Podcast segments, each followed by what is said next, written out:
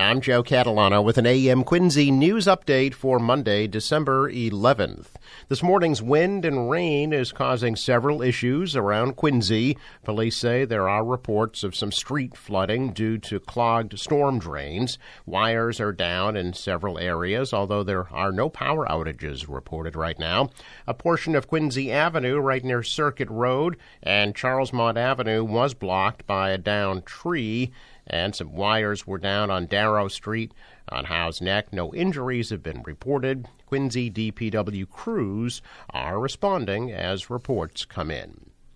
The MBTA says this morning's ferry service is canceled with the high wind gusts in the forecast. Wind gusts between 40 and 50 miles per hour are expected in coastal communities in the greater Boston area. The T says inbound and outbound trips on the Boston Hingham Ferry line are expected to resume at 11 o'clock this morning. Trips on the Boston Charlestown Ferry, meantime, are expected to resume at noon and trips on the Boston Logan Hull Hingham ferry will resume at 2 o'clock this afternoon. The T says all other modes of service are expected to operate as scheduled. MBTA riders are encouraged to sign up for and check T alerts for the latest service information. The shelter services at the State Transportation Building in Boston closed on Friday after families in need of emergency shelter have been put up in the office building's conference rooms since November the 20th. More than a week after Governor Healey's administration began placing shelter seeking families on a wait list in November, officials announced they would use part of the Department of Transportation and MBTA headquarters to temporarily house eligible families for whom no space was available.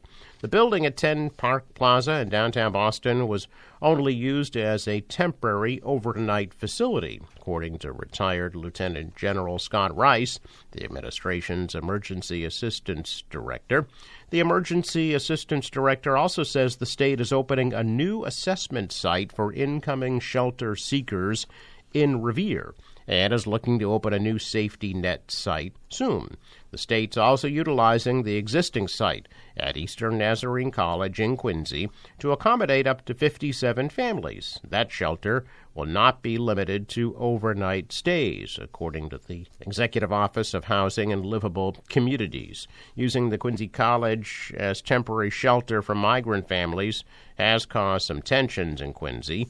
ENC was contracted with the state to host the program for one year, and as of September, 350 families had passed through ENC from July 31st, mostly staying between five and seven days. Shots were fired outside a hotel on Wood Road in Braintree early Saturday morning. Braintree Deputy Police Chief Mike Want says the department got a 911 call reporting gunshots outside the Sonesta Simply Suites Hotel shortly before 1 a.m. Officers found ballistic evidence in the parking lot, but they did not find any shooting victims or see any damage to the vehicles near the hotel.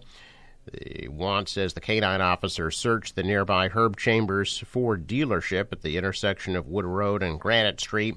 One person was detained at the dealership and taken to the Braintree police station for questioning and later released. He said Braintree police are working to identify two vehicles that were possibly involved in the incident and had left the area before officers arrived. Five newly installed wind turbines off Massachusetts are expected to start providing power to tens of thousands of homes and businesses in the coming weeks. Avangrid, the sustainable energy company behind Vineyard Wind 1, the first large scale offshore wind project in the United States, has successfully installed the first five GE turbines in the water off Nantucket. Once energized in the coming weeks, the turbines will deliver about 65 megawatts of clean energy, enough to power 30,000 homes and businesses in Massachusetts. The power from the first five turbines will interconnect to the New England grid in Barnstable, transmitted by underground cables that connect to a substation further inland on the Cape. When fully operational, 62 wind turbines will be able to generate 806 megawatts of clean electricity to power 400,000 homes and businesses in the Bay State. Joe Curtatone, the president of the Northeast Clean Energy Council, calls the progress incredibly exciting. Each turbine reaches 837 feet in the air at the tip of its blade, nearly as tall as the Eiffel Tower. First of the 62 turbines was assembled in October. DraftKings, the popular Massachusetts based sports betting company, is facing a class action lawsuit over a signing bonus that was offered to new customers, which the lawsuit says had some misleading terms. The $1,000 bonus at the heart of the lawsuit filed in Middlesex Superior Court Friday by the Public Health Advocacy Institute at Northeastern University had fine print that revealed it would only be paid out if customers made an initial deposit of $5,000 and gambled 25,000 within 90 days on bets with odds of 300 or longer.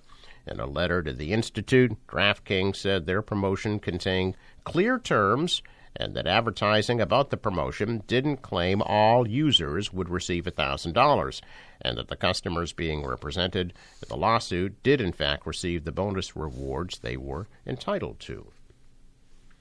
Massachusetts Attorney General has filed a lawsuit accusing a white nationalist group of civil rights violations, saying it repeatedly subjected LGBTQ events and facilities sheltering migrant families to intimidation and harassment. The complaint filed against NSC 131 and two of its leaders, Christopher Hood of Newburyport and Liam McNeil of Waltham, accuses the group of engaging in violent, threatening, and intimidating conduct that violated state civil rights laws and unlawfully interfered with public safety. According to the complaint, the group repeatedly targeted drag story hours around the state between July 2022 and January 2023, attempting to shut down the events and attacking members of the public. The group also targeted migrant shelters from October of 2022 and October of 2023, according to the lawsuit. The Anti Defamation League describes NSC 131 as a New England based neo Nazi group founded in 2019 that espouses racism, anti Semitism, and intolerance, and whose membership is a collection of neo Nazis and racist skinheads, many of whom have previous membership in other white supremacist groups. Earlier this year, a New Hampshire judge dismissed trespassing complaints against the group. Prosecutors there said the group displayed keeping New England white banners from an overpass without a permit in July. In March of 2022, about a dozen masked members of the group attended South Boston St. Patrick's Day parade as spectators held up a banner that said, Keep Boston Irish. The parade's organizers and Mayor Michelle Wu denounced the group's appearance. Members of the group also showed up at the Migrant Family Welcome Center at Eastern Nazarene College in July, but were quickly dispersed by police. Check of business news this morning. Stocks are higher. The Dow is up 130 points. The Nasdaq rose 63. The S&P adding 18. Asian shares mostly gained after Wall Street reached a 20-month high ahead of a week that includes essential U.S. inflation data and the Fed Reserve's final rate decision of the year. In currencies, the dollar and the euro rose. Oil is at $71 a barrel. National Weather Service forecast. For today, morning wind and showers, maybe some afternoon sun, high 48. Clearing tonight, low 45. Tomorrow, mostly sunny, high 45. Wednesday, partly sunny, high 42. And Thursday, partly sunny, high 35. Well, the boater waves about two feet. The uh, gale warning remains in effect with a west wind gusting to 30 knots. High tide 9:39 this morning. Sunrise 7:02 sets 4:11. I'm Joe Catalano with an AM Quincy news update for Monday, December 11th.